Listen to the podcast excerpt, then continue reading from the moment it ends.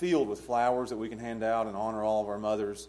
Uh, so happy Mother's Day to all of you guys out there, to our church family, the mothers that are in our church. We have some phenomenal mothers. And I'm blessed here today to have a few mothers with me, especially my wife, who I think is a great mother, and my mom is here today with me. So I'm thankful to have her. Uh, and I have a, we have a passage today that has mention of a mother, so I'll take that as a Mother's Day sermon. And if you have your Bibles, turn with me to Matthew chapter 13. And Matthew chapter 13, if you kind of want to give a, a, a heading to the chapter, it is a chapter of parables or a chapter of stories. Uh, these are, if I was going to title the chapter, it would be Famous Stories of Jesus. That's what this is. He tells one after the other. There's seven or eight stories that Jesus tells, and they're famous. Everybody knows them, everybody's heard them, but there's not a whole lot of teaching been done on them. So I want to do that today. Just look at the next two. These are twin parables that go together hand in hand that we have to cover at the same time.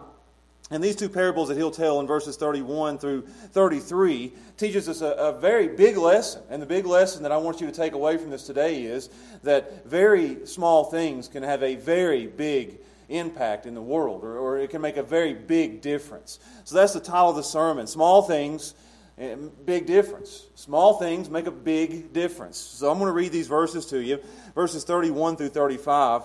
And we're going to basically look at verses 31, 32, and 33 today. So let me read these verses to you. And these are, again, uh, small things make a big difference. Verse 31 says, And another parable, and we know what a parable is it is a, an earthly story with a heavenly meaning. He says, And another parable put he forth unto them, saying, The kingdom of heaven is like to a grain of mustard seed, which a man took and sowed in his field, which indeed is the least of all seeds. But when it is grown, it is the greatest among the herbs, and becometh a tree, so that the birds of the air come and lodge in the branches thereof. And another parable spake he unto them. These are again twins, they go together hand in hand. You really can't separate these two. And he says, The kingdom of heaven is like unto leaven, which a woman took. There's what I, I call her a mother. A woman took and hid in three measures of meal till the whole was leavened. All these things spake Jesus unto the multitudes in parables and without a parable spake he not unto them, that it might be fulfilled which is spoken by the prophet, saying, I will open my mouth in parables. I will utter things which have been kept secret from the foundation of the world. And when he says these things are secret, he's saying it is a privilege and an honor for us to know and to understand what he's saying. So uh, he who has ears to hear, let him hear what Jesus is saying today. Let's go ahead and pray, and then we'll study these two parables and see that small things make a big difference. Father, we thank you for your word and for these truths that you are revealing unto us. It's said here in this verse that these things have been kept secret from the foundation of the world. They've been a mystery since, the, since creation. People didn't know them, people didn't understand them. But here in these two parables, you are uh, revealing them to us. You're telling us the mystery. And I believe these things are very important. So, God, help us to hear them today. Help us to understand them today. Help us to apply them today. Teach us these things that we don't know. Help us to understand things, God, that we don't understand. May you, by your Spirit, through the power of your word, change our hearts and our lives through your word. And we ask and pray these things in Jesus' name. Amen. I'm going to give you an old saying or an old proverb. I'm, big on that kind of thing. I, love old sayings. I love old proverbs. I love bringing these things out and, and you guys hearing them. I, I love writing them down. I have a book that I keep old sayings in. And this is an old saying from the 1700s that, that kind of uh, makes the point that I'm trying to make today. And here's what it says. And you guys can write this down, put it in your own book, or, or, or remember it or memorize it. But it says, Great oaks from little acorns grow. I want to say that again. Great oaks and oaks are, the, are my favorite tree, but that's for another day. Great oaks from little acorns grow. And the point of that little saying is that, that something very tiny can easily grow into something very large and, and very impressive. And we know that. It's an obvious truth. It's not always, and we think that in America today. We've been taught that bigger is better, that you got to go big or you got to go home. And we want the big houses and the big cars and the big screen TVs. And the, I want to go to Starbucks and I want to get the big coffee. When they, when they say, I don't want one of those little things, I want the bigger. The bigger the better. That's what we're taught. But looks can be deceiving, size can be deceiving. And what we're learning here is that oftentimes it's the small things that make the biggest difference. It's the small little sparks that ultimately can start the biggest flames. It's the small smallest little pebbles that can make the biggest ripples in a, in a still, calm lake. It's a small little uh, minuscule virus that can, can put a stop to the entire nation and the entire world. It's a small little coffee bean that can keep me going all day long. So sometimes the small things make the, the biggest difference. And that's what Jesus is teaching here in these two parables. And we can almost say that small things make a big difference and we can walk out. But that's not enough. We need to understand what he means when he's saying small, little, tiny things sometimes make the biggest of differences. And why is he teaching them this here is because they thought Jesus would come and do big and mighty things for them.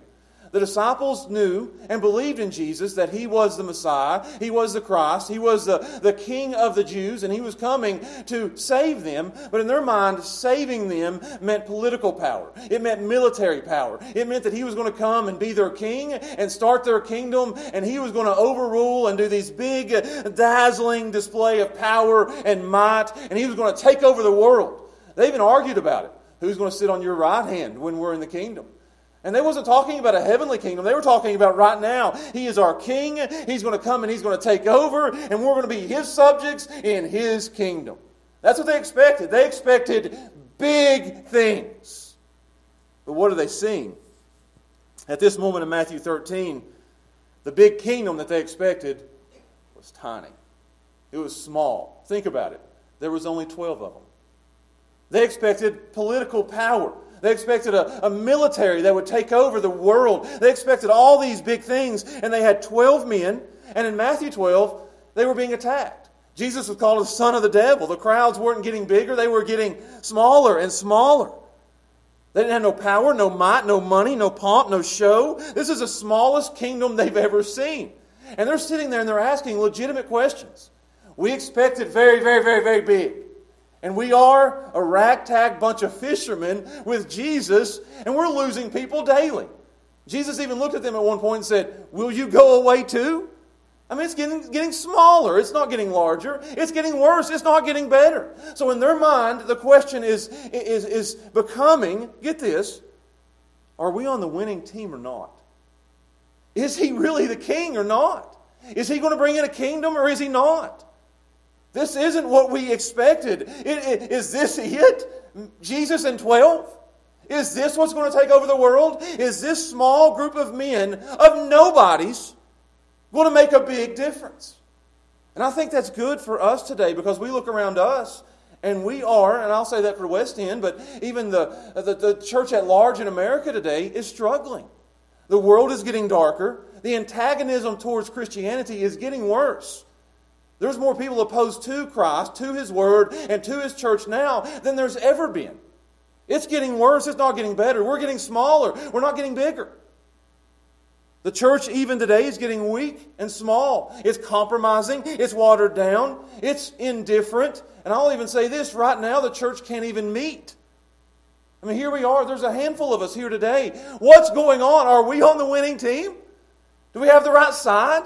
We are so small. We are so little. We are so ins- insignificant. Uh, and it causes us to get discouraged. It causes us to get defeated. It causes us to get down. What's going on? We are so small. We are so little. We are so insignificant. Are we on the right side? Didn't Jesus promise us better? Didn't Jesus promise to us bigger? That's the questions they're asking. That may be the question that you're asking. And that's the question that Jesus will answer here in these parables. He doesn't give us an answer, He gives us stories. Two stories to show us. And these, these are encouraging. It was encouraging for me.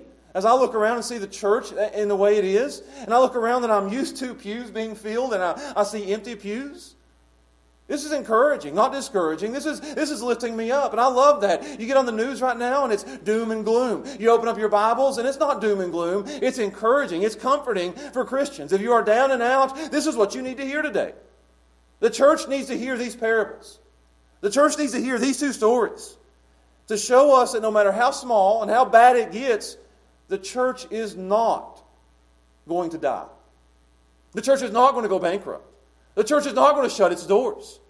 This is a, an unstoppable force in the world, unlike anything that we have ever seen. And we may be small and insignificant now, but God is doing big things with His small church. And that's what He's going to show us here. The gospel will go forward. And we've seen that. They've tried to shut us down, but the gospel is going further now than it ever has before. It's reaching the nations. The church will grow, and Jesus will be triumphant. Even if we look very small right now. So that's what he wants to teach us here in these two stories. That small things can make a very big difference in the world. You may think your church is small. You may think your role in the church and in the world is small. But small things can make the biggest difference. So let's look at this. I, am only going to give you two points, and I know you're sitting there thinking, whoa, two points. I mean, this is going to be crazy. But I, I've got two points and two parables. I want to show you, first of all, the impact of a small seed. And there's a very large impact here from a small seed.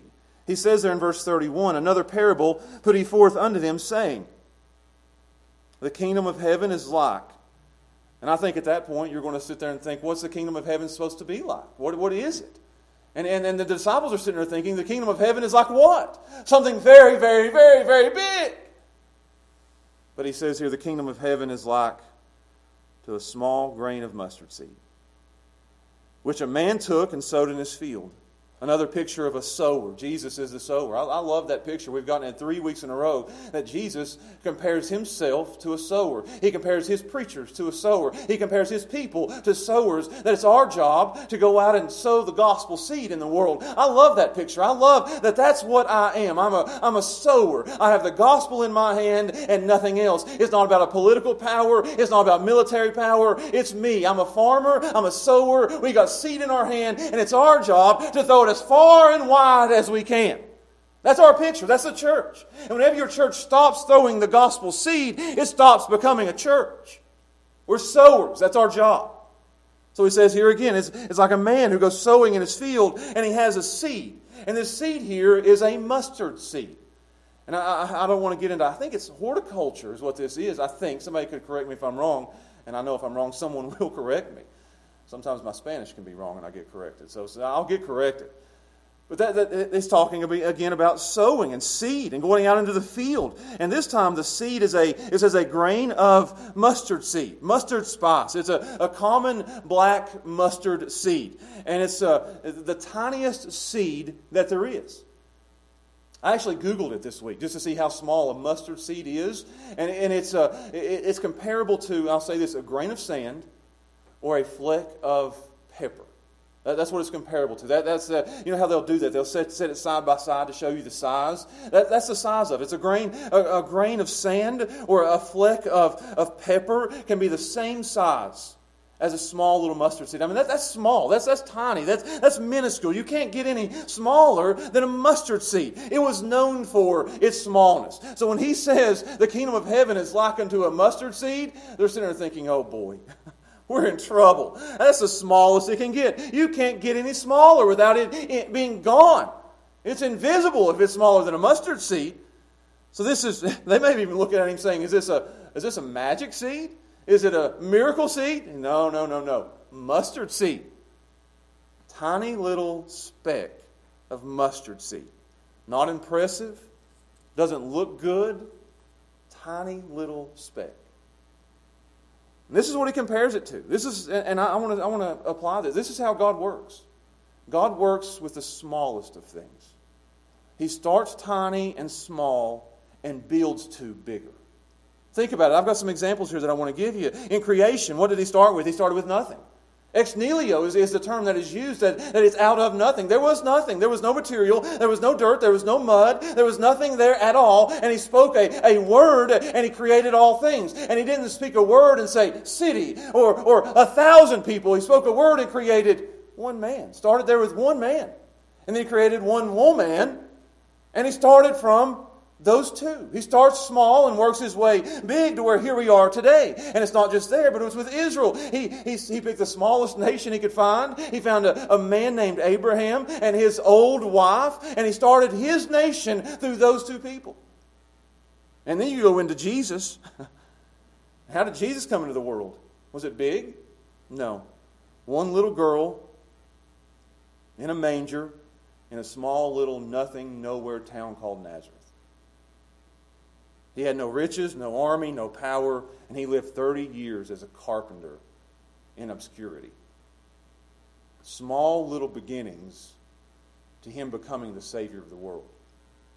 And who did he pick to be his followers? I love this. These fishermen, these, these 12 disciples, and, and they aren't, they're, they're a bunch of nobodies. I love that. He called them my little flock. I like to call them the faithful few and the master's minority. That, that's who they were. They were not large. They had no fanfare, nothing big, nothing flashy. That's who he had. Twelve fishermen that followed him around for three years. A tiny little group of men in a, in a tiny little town in Nowhereville. I mean, there's nothing there. He starts very, very small. Almost like the, the little boy with the bread and the fish that comes in, and there's thousands of people that need to be fed. And Jesus takes something very, very, very, very small and feeds thousands with it, does, does miraculous things with it. Showing us, again, it's often the very, very small things that make the biggest difference. So, this small seed, I want to show you the, the growth of this seed. He says, which is a, a man took and sowed in his field, which indeed is the least, the smallest. It doesn't get any more tiny than this seed, but then it grows. I love that. It grows. Why does it grow? Because living things grow. Within that tiny little seed is life. In that tiny little seed, there is power. And when it goes into the ground, it's going to grow. That's what it does. Living things grow. And, I love that about the gospel. It may be a tiny little thing to the world, it may be nothing to the world, but in the gospel of Jesus Christ, there is power to do miraculous things. It is the power of God, Paul called it, uh, unto salvation unto all those who will believe. So it's a tiny little thing, and, and people are, are, are singing the gospel and they say, No, no, no, that's too little, that's too small, it doesn't do enough work. But that little gospel message can impact the whole world. So this little seed goes into the ground. And does it grow immediately? If you go out and throw a seed into the dirt right now and you sit down and watch it, how long would it take for it to grow? It wouldn't take longer than a day a week, a month. That's what he's saying here. It will grow. It will inevitably grow, but it's not going to go fast. And that's where we are in our world. We want big and we want fast. We want it big and we want it now. That, that's, that's, that's even in the church today. We want our church to be huge and we want it to be fast. And Jesus says it might be small and it might be slow because that's how God works. It may not take a week. It may not take a month, it may even take a year. But you trust the process. that's what you do. You don't go out to a farmer. I mean, that, that's, that's what I, I said that, that we are preachers. We're just sowers. Throwing the seed out every week Sunday morning, Sunday night, Wednesday night. And how long do you do it, Josh? Well, didn't Paul say in, in 2 Timothy to preach the word and do it in season and out of season? Do it when people want it. Do it when people don't want it. Do it when there's all kinds of fruit when there's no fruit at all. Just keep sowing the seed. Just keep trusting the process over and over and over. We're like a farmer out in the field, just sowing the seed, throwing the seed, throwing the seed, and trusting that that seed has life, has power in it, and it will produce fruit. It may take a long time. It may take a year, two years, five years, ten years, twenty years, but it will produce what God has set it out to produce. We plant, we water, and God will get the increase out of it. Churches aren't trusting the process anymore. They sit there and think, oh, it ain't growing fast enough. Our sower needs skinny jeans on. That'll make it grow. Boy, it will, right? We need a band. That'll make it grow. How many farmers do you see out there with a band? Boom, boom, boom, boom, you know? That'll make it grow. That'll get them here. Trust the process. Preach the word. Be instant in season and out of season. That's what we're to do. You don't go out there and say, Farmer, your seed ain't growing fast enough. You're a failure. We have today in churches the church growth programs. How to get your church from 50 to 100 to 500 in a month. Nobody ever goes to a farmer and says, You need a, a crop growth program. No. Throw the seed. It will grow. It will grow. And that, that's what he's saying here. Everybody's losing confidence today in the thing that God gave us to do preaching and praying. God told the church, preach and pray, preach and pray, preach and pray, preach and pray. And everybody's losing confidence in preach and pray. And they're doing everything but preaching and praying. You say it don't work fast enough for me. It's not growing a big enough church for me. But God told us to preach and to pray. That's what we do. We plant, we water, He gets the increase. It may not be as big as we want, it may not be as fast as we want, but our job isn't to get it big and isn't to get it fast. Our job is to just throw the seed. And He can take small things and make a big difference out of it. I'll take a, a quote from an old movie. If you build it, they'll come. Great movie. Field of Dreams another subject. If you preach it, they'll come. If you preach it, it'll grow. That's just the truth. That's what Jesus is saying here. Just throw the seed, it'll grow. And when it grows, watch this, it becomes the greatest. And it will grow because it's inevitable growth. It may be slow, it may be simple, it, may not be like you want it to be, but it will grow. Which indeed, the least of all the seeds, when it is grown, it becomes the greatest among the herbs. You see that? We have the least of all the seeds, becomes the greatest among all the, the herbs. So it comes from the least and it becomes the, the greatest. I love that. How the smallest becomes the greatest. This little tiny mustard seed becomes the greatest herb in all the garden. I'm not talking about a tree. This is not growing into a tree. It's growing into a bush. And it's the biggest bush that's in the garden.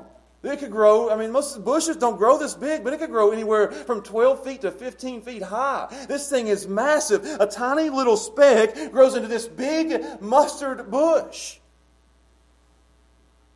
That's exactly what happened, too. It was Jesus. I, I, I could go so far into this. Jesus said in, in John 12, Verily, verily, except a, a corn of wheat falls into the ground and dies and remains alone. But if it dies, it brings forth much fruit. So when Jesus is like a seed that went into the ground and was buried for three days and arose on the third day, he's like a seed that went into the ground and as he come out, there was so much fruit the world couldn't handle it. Started with him then it became the 12 disciples. And then in the upper room, there was 120. And then in Acts 2, there was 3,000 that were saved. And then in Acts 4, there's 5,000 that were saved. And then as you go through the New Testament, it goes into Antioch and to Ephesus and to Philippi and to Corinth and Rome and Asia Minor and North Africa. And here we are 2,000 years later, and we are meeting in a building dedicated to the worship of Jesus Christ. And we are a third of the world are Christians, and we are the, the overwhelming religion of the world, all started with Jesus Jesus Christ going into the ground and up from the grave he arose. What a marvelous seed it is. And they cannot stop it. They've tried to stop the growth of the church from the time they killed Jesus. They killed the disciples. And the great quote out of the disciples being killed was that the blood of the martyrs is a seed of the church. The more they killed us, the faster we grew. I love that. The church survived Nero. The church survived the Dark Ages. The church will survive the coronavirus. Nothing has ever been able to stop the growth of the church. We will grow. We won't go bankrupt. We won't shut our doors. This will not stop us. I hear preachers out there and I hear churches, they're, they're shaking. Oh, we're being persecuted. Oh, we're in so much trouble. No, we are an unstoppable force in the world and we will grow. The more they persecute us, the more we'll grow. It's like more seed they're throwing into the ground. We are in a battle that we are, will not lose. We're in a conflict that will not fail. And the end result, this is comforting for me. Sometimes you look out as a pastor and you think, I'm failing. Especially those Easter Sundays when you look out and there's Gracie and Christian and Isaiah and Emma and Steph. And I'm like, oh no. No, no, no. It's unstoppable. And when, how big will it get? Watch this. It just, it just keeps growing. Not only the greatest among the herbs, but it becomes a tree. This is supernatural growth. A mustard seed into a bush, into a tree. So that the birds of the air come and lodge in the branches thereof. You say, what in the world does that mean? That the birds is going to get so big that birds will be able to come and make their nests inside of it. What in the world is that, that talking about? That the birds will come and find protection? That the birds will benefit from this, this tree? It speaks of, and I, have got to take you into the Old Testament just for a second, but it speaks of a kingdom that will be so great that everyone in the world will benefit from it. If you want to go there with me, you can turn to Daniel chapter 4. I've marked it. If you don't, just, just listen to what I'm, uh, uh, as I read. Starting in verse 10 of Daniel chapter 4, it speaks of this of a Babylonian empire, not the, not the, the Christian kingdom, but the Babylonian empire. Look what it says. Thus were the visions of mine head in my bed. I saw and behold a tree in the midst of the earth, and the height thereof was great.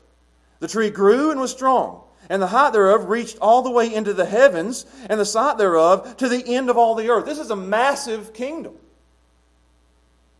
The leaves thereof were fair, and the fruit thereof much, and in it was meat for all. The beasts of the field had shadow underneath it, and the fowls of the heaven dwelt in the, the boughs thereof, and all the flesh of the world was fed from it.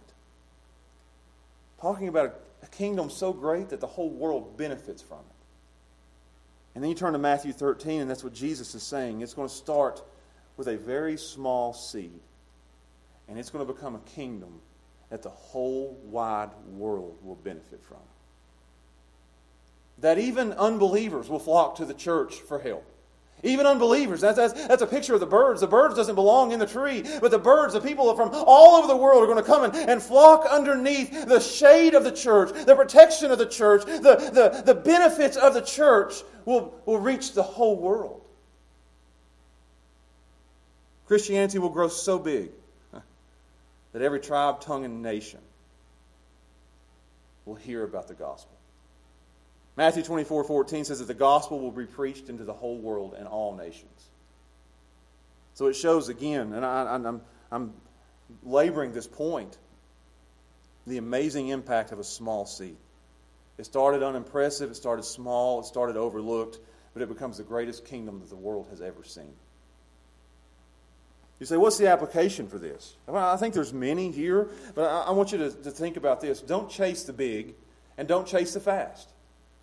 The things that grow the fastest are the weeds. Usually, the things that grow fast or aren't healthy at all. It's the slow growth that is the health of the church. So don't chase big. If you're looking for a church, don't chase the, the biggest church in town. Chase the, go after the best church in town, the most biblical church in town. It may not be big, it may not be flashy, but if, if it's sowing the seed, that's where you need to be. And the second application is don't despise small, don't despise simple and don't despise slow. Because sometimes the small, the simple, and the slow is where God's doing the most work. And I'll give you examples.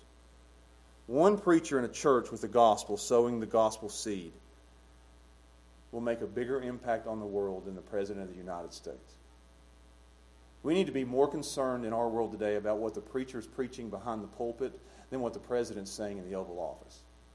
The preacher makes a bigger impact on the world than any politician ever can. There was an old quote from an old preacher that said, I would have to take a step down. It would be a step down for me to, to go from being a preacher to a politician, from a preacher to a president. There's no higher calling in the world than to be the one who sows the gospel seed. It may seem small, it may seem insignificant, you may be looked down on, and this may be to preachers out there. You may be looked down on, you may be talked about, you may create enemies, you may have small churches in the middle of nowhere with nobody. That may be where you're at, but you have a very significant role in the kingdom of God. Keep sowing the gospel seed and trust that Christ will grow his church. I'll give you another one. One dad in the home has a bigger impact than 10 athletes in an arena. That's just the truth. One dad that's leading his family to church in a godly manner does more than any athlete ever can. I grew up saying, I want to be, I want to be like Mike. And now, in my, looking back, I want to be, I want to be like my dad. Had a bigger impact in the world than Michael Jordan ever could. He could sell shoes. My dad grew up a boy that could preach the gospel.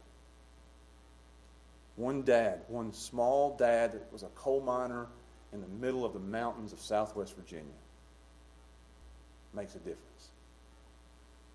I can go even further for Mother's Day. One mom in the home has a bigger impact than any movie star in any movie in Hollywood. We open up our magazines and we say, I want to be like her. I want to be like her. I want to be like her. I want my kids to grow up to be like my mom or my wife. what an impact a mother in, in the home has. That's, that's a role that's looked down upon in our culture. You want to be a mother? You want to be a mother? I hear people say that even now as me and Steph are having our fifth kid. Are you crazy? can't beat the mother that my wife is. And if she can have that impact on not just one kid, not just two, not three, not four, but five kids, what kind of impact can five Christian kids make on the world as they grow up? I'll even go one step further. One small church with the gospel will have a greater impact on the world than any business or corporation that the world has in their buildings and in their, their massive amounts of money. One small church with the gospel will make a huge impact on the world. We need to know that. We have that gospel seed, and it may be very small, and I'm amazed at the extent uh, uh, that we are reaching at West End Baptist Church. It's amazing to me that this little small church, where we are, is reaching people all over the world with the gospel, even through the online ministry that we have. And God can take something small, something insignificant, something that everybody looks down upon in the world, and use it to make a massive impact. So that's point number one the impact of a small seed. Point number two, you guys thought we'd get out of here early. You're way wrong. Point number two, not just the impact of a small seed, I want to show you the influence of a little leaven. The influence of a little leaven. Because he goes on to tell another parable, and this time he's got a, a woman, and, and I, I don't want to be, to be uh, old fashioned about it here, but this is the roles that they had back then. You had the men that were out and they were sowing in the field. That's what they did. The men went out and they, they were farmers. That's what they did. And where were the women in this time? They were in the kitchen and they were baking bread. And that's what we have here. He tells two parables a man out in the field and he's sowing seed, and a woman is in her home making bread. I mean, that, that's the picture that he gives us. These are, are a common scene that everybody grew up seeing. If you lived in that time, you would walk through, through the towns and you would look out and you'd say, okay, there's a man sowing seed. Then you go to the home and there's a woman making bread. Everybody knew what this picture was. So he gives us a second parable a, a woman in the kitchen making bread. And it says that she takes, look at verse 33, another parable he spoke unto them. The kingdom of heaven is like unto leaven or yeast. And again, this is a small amount. This, is, this, this leaven would be microscopic. You can't even see the, how tiny this speck of leaven is. And, and, and, women in that time kept a little bit of leaven around in the, in the kitchen for just this use. And it would just be a small little bit that they had. And they would take this little bit of leaven, they would take this little bit of yeast, and they would put it into, it says she puts it into, look.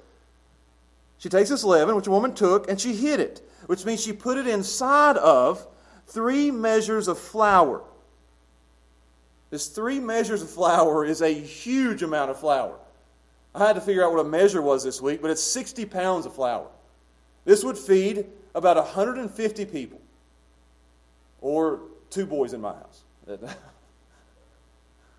so she takes this microscopic little bit of, of, of leaven and she hides it or puts it inside of the, the flour or, or the dough that she's making bread. And the woman ends up with, and I even drew a picture of it, a nice, I showed Gracie earlier, it wasn't my best picture, so I won't show anybody else, a nice big loaf of bread. Mean, big, big loaf of bread. That's, that's what she ends up with until this, this leaven uh, takes over the whole meal. And she makes this loaf of bread. The common picture. The leaven influences the whole loaf. That it, it, she's not making crackers, she's making a loaf of bread. Without the leaven, I, have got to explain this. I spent a lot of week, uh, time this week thinking about cooking bread. But it, without the leaven, she would have made a pita or a, a cracker or a tortilla. It's hard, it's crunchy, it's really not very good. It's not, you wouldn't even consider it bread.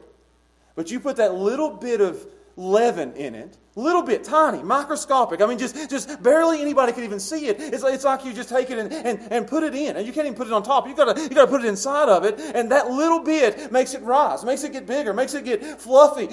I'll, say it this way turns it delicious.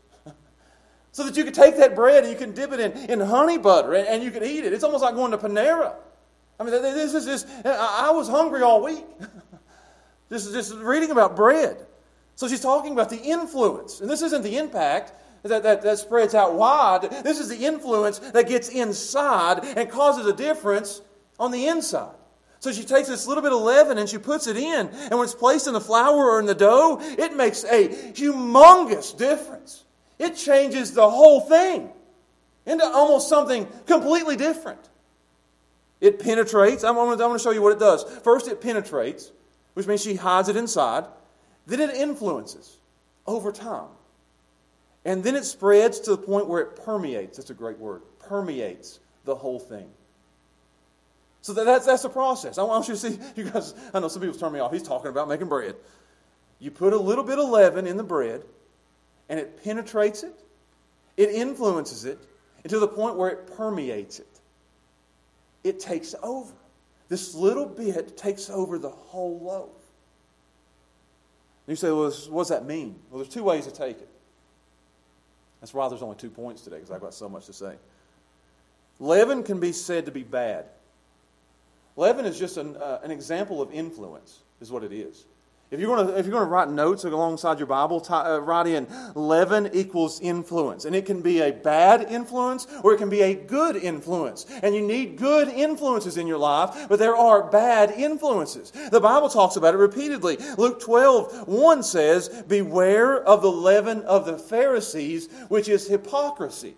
That's Luke 12, 1. So that's a bad influence. That, that hypocrisy is like a little bit of leaven in the church, and, and it, will, it will impact or influence the whole church. If you've got a little bit of hypocrisy in your church, it'll, it, uh, it'll penetrate, it'll influence, and it'll permeate the whole church. If your pastor's a hypocrite, it'll really influence the whole church. So he says in Luke 12, 1, beware of the leaven of the Pharisees, which is hypocrisy. That's a bad influence. You've seen churches be overrun by hypocrisy. One little hypocrite in the church can overrun the church with influence. And he goes on to say more, not just in Luke 12 1, but Paul in 1 Corinthians 5 says this a little leaven will leaven the whole loaf. He's talking about sin there, not hypocrisy. You guys know that the, the church at Corinth was one of the most depraved, sinful, awful churches that's ever been. And a little bit of sin in that church ultimately overrun it to the point where Paul had to write two letters to them to tell them to fix it. He says that. He says, get, get that out. Take that, take that leaven out of the church. Church, discipline it. Get rid of it. You can't have that kind of sin start to permeate in your church and spread. You'll not become a hypocritical church. You'll become a sinful church. It'll ruin your testimony. You're not spreading good things, you're spreading bad things. I've got another one for you. I've actually got two more. Galatians 5 says that leaven is legalism. I won't go into that one, but it's overbearing, overwhelming rules in your church that aren't even biblical. How you're supposed to dress and how your hair's supposed to be and all these different things that they give you. You can't go to the movie theater. You can't. There's all these different rules, and, and it'll start. That, that little influence of legalism will start to permeate in your church until it spreads to everybody, and that is a cold, dark place that you don't want to go to. And there's one more where he says that leaven is like false teaching. There's a reason that I speak about false teaching the way I do. I can be called harsh, I can be called mean. A lot of things because I, I will call out false teachers. I will call out false teaching. Because a little bit of false teaching, a little bit of false uh, teacher in your church, oh, I'll listen to this one, oh, I'll listen to that one. It ain't that bad. It can't hurt me. Uh, listen to the influence. A little bit of, of, uh, of yeast, a little bit of leaven can ruin you. Let me apply this as a word of warning. Be careful who influences you. Be careful who influences your kids. A little bit. You say, oh, it's it's not that bad. A little bit. A little bit. Be careful who influences your church. Oh, it can't, it can't be too bad to bring them in here. It can't be too bad that they listen to that. It can't be too bad. A little bit. Small things make a big difference, whether it be good or whether it be bad. But here, I think he's talking about it in a good way. You say, why do you think it's good? well, the main reason here is leaven makes the bread better. I mean, that, that's obvious. I mean, you, you tell me. I mean, he puts, they put a little bit of leaven in the bread, and, and at the end, you've got a loaf of bread, and you don't have a cracker. You tell me, is, is a loaf of bread better than a cracker? It is. So this is making the bread better, not worse. So this influence is a good influence. You have your bad influences of, of legalism and false teaching and sin and, and hypocrisy. Those are bad influences, but you have your good influence, which is genuine Christianity. And, and I, I love that. What he's saying here is, and we'll start with, with us, that the gospel seed gets inside of us. It's hidden within our hearts, not on the outside of us, but it works its way from the inside out. That's how the big impact is made that you preach the gospel to, to, to all the world. And that gospel seed that you preach, it, it goes into our hearts and it begins to influence us and it get, begins to permeate inside of us until it has a, an impact that, that is supernatural and, and that it overtakes us and we become a completely different person, that old things have been passed away and all things have become new. That's what happens. It's like that, that leaven that gets inside of our hearts and it completely changes who we are over time. Again, it may be simple, it may be slow. It, it, it, that's, that's how it works. It gets inside of us and, and it starts to spread in us to where it's not just in our heart anymore. It's in how we think. It's in what we view. It's in how we talk. It's in everything in our lives. It's spread out all over us. It's a gospel influence in our lives. And when we have that in us, it starts in our hearts. God takes a Christian. Oh, this is so good. This even preaches better than it studies. Sometimes that's the opposite. I'll be in my study and I'll think, this is so good. And then it goes to start preaching. It's like, eh, yeah. But God takes us, Christians, and He hides us in the world. He puts us in the world. He, he says that. I'm not taking you out of the world, but I'm leaving you in the world. I want you to be in the world, but not of the world. I want you to be in the world, influencing the world, and not letting the world influence you. I'm going to take you, and that loaf represents the whole world. And, and we are the, the leaven that is taken and, and placed into the world. And He places us in there, and the influence of Christianity is huge. We're placed in, and I'm going to apply this, we're placed in schools. What would our schools be without the influence of genuine Christianity? One Christian teacher, and I mean genuine Christian, teacher in a public school. You say, I can't make a big difference. Just like that little bit of leaven places you in that school, and you could make a remarkable difference. One player on a team you said there's 12 players on a team or, or 60 players on a football team, and there's one Christian. How, how in the world could he make a, a difference? One genuine, and I mean genuine, that has the, the gospel in them, and it's, it's permeated, and it's true, and, it, and it's real. You put that Christian on a team, and they will make a massive difference. How about this one? At a workplace. You say, I'm surrounded by people that are lost. I'm surrounded by people that are, that are cussing and doing all kinds of ungodly things. How can I make a difference? I need to, to quit that job and go somewhere else. You're taking the influence away from the world. Take you and put you in the midst of that workplace. You say, some days I feel like I'm not making any difference at all. Some days I feel like it's getting worse around me. It's slow. It's simple. But you will influence. A genuine Christian is the most influential force on the face of this earth. I'm going to say that again, and you need to write that down. A genuine Christian is the most influential force in the face of the world. Take a genuine Christian and put them in a school. I'll say this. How about this? How many times have you seen a mother gets saved, and in her house is an unsaved husband, and unsaved kids, and unsaved grandparents, and unsaved people everywhere. And all of a sudden, that one influence of that mother can influence and impact a whole family. where their kids are saved, the grandkids are saved, the husband is saved. Even in 1 Corinthians, Paul talks about that. What should a, a saved spouse, a saved woman do to reach her unsaved husband? And, and, the, and the answer is simple be a godly influence, and you will win your husband. That little bit of influence a husband in a home, a mother in a home. I've even seen children in a home. How many times have you seen that where a child gets saved and, and there's genuine Christianity in that child and they, they want to go to church and they want to read their Bible and, and they're, they're growing in holiness and, and they're living a different life and all of a sudden the dad says, There's something different about him. And the mom says, Yeah, I got to know what that is. Let's go to church with them. And before you know it, the whole family's saved because of a little influence from a, a little child. And that's from within. I love that. It's a subtle, everyday influence that's often very quiet, that we overlook. We say, oh, no, the only one that can make an impact or be an influence in the world is a preacher. He's loud, you know. He's on Facebook. He's the one. No, no, no, no. The biggest influence in the world is you in your home, you at your workplace, you in your school. What we do here is prepare you to go there. We go out there, get this, and we outlive them. And I don't mean in years. We live better than they do. That's what we do.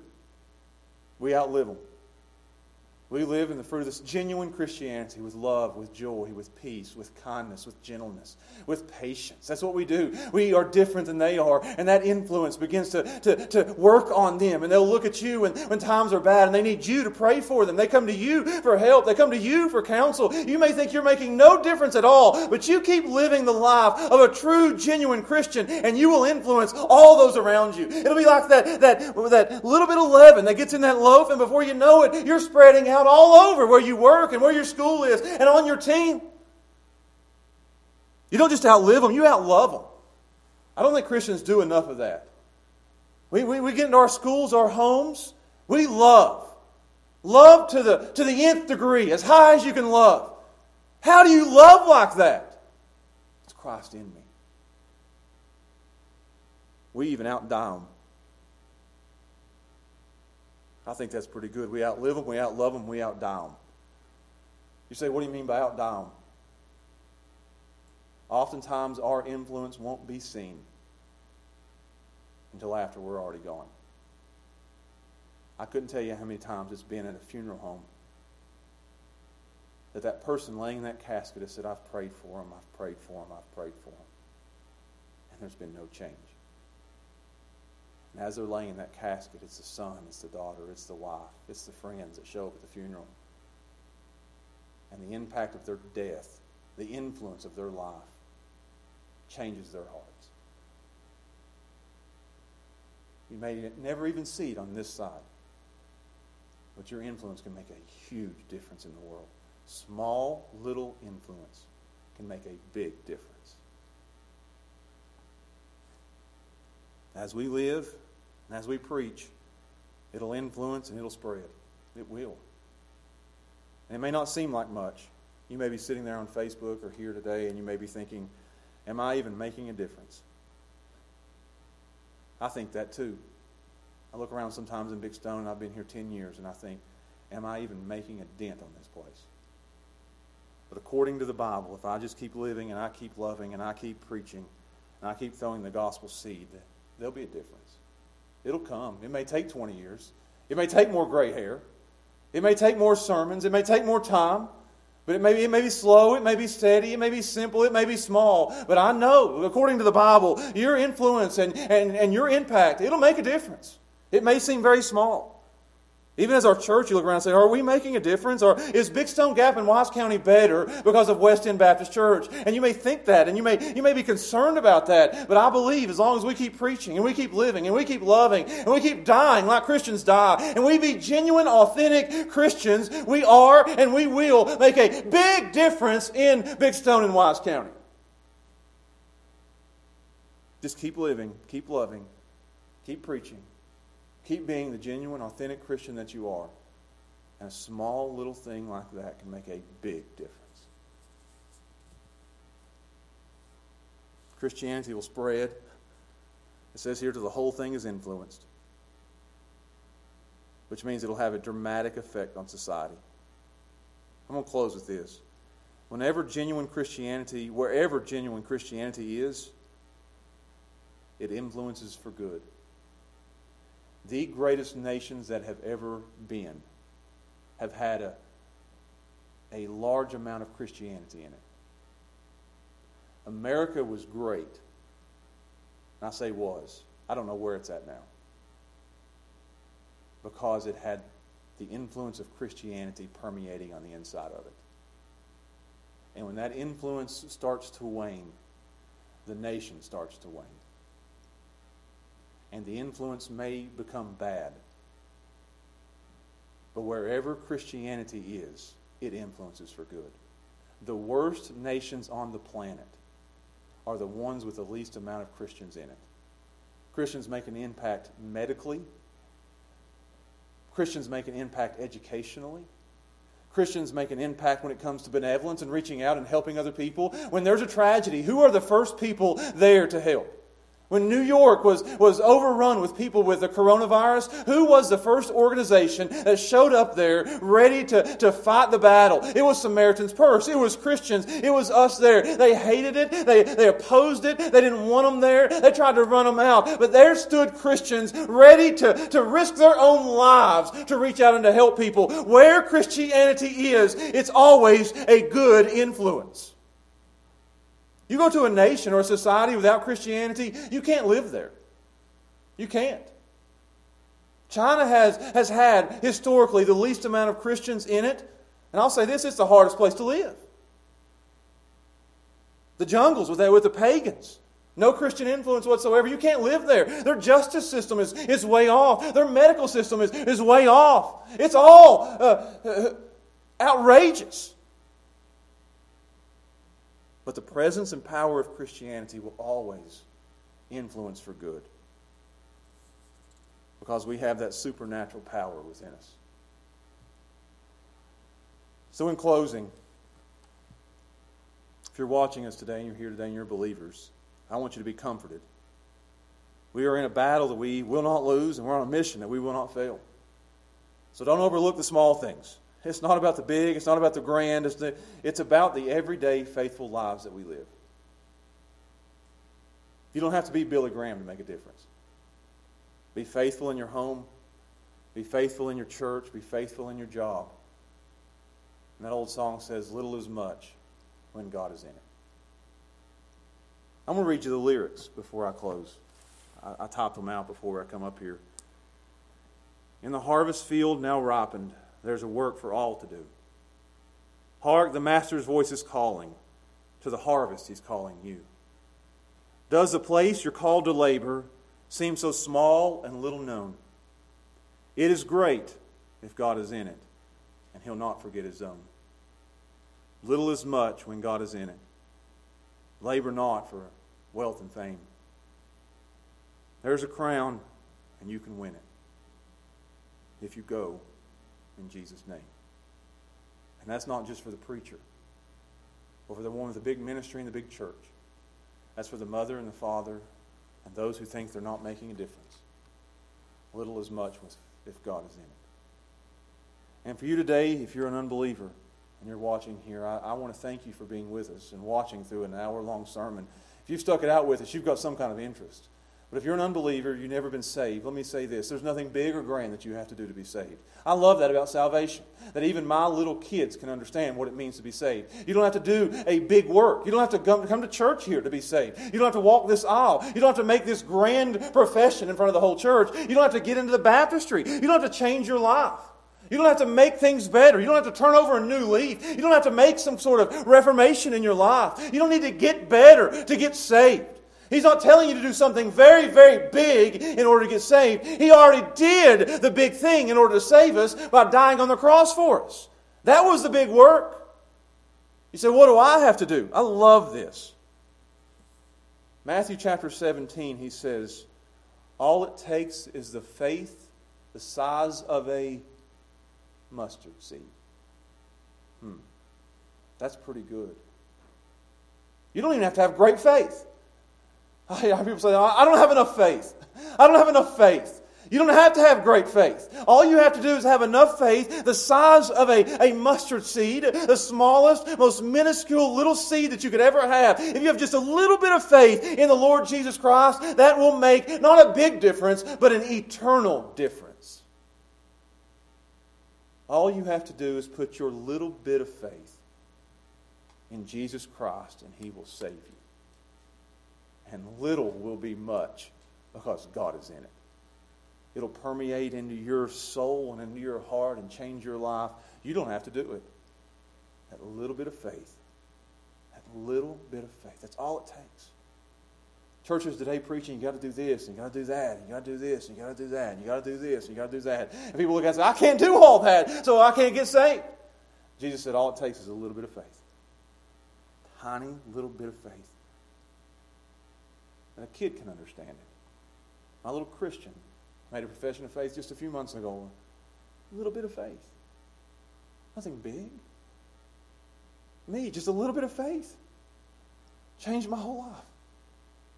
Changed my eternity. I was going to hell, now I'm going to heaven. A little bit of faith. A little bit of faith, that's all it takes. And if you put your faith in Jesus Christ today, I believe Jesus is God. I believe He died on the cross for my sins and was buried and rose again. I believe if I put my faith in Him, He'll save me and forgive me from all, from all my sins. I believe that. I, I believe that. And you can be saved today. And I urge you today, I plead with you today, I beg you today, please put your faith in Jesus. It's the simplest, easiest thing that you'll ever do. God does the big work. All you have to do is believe.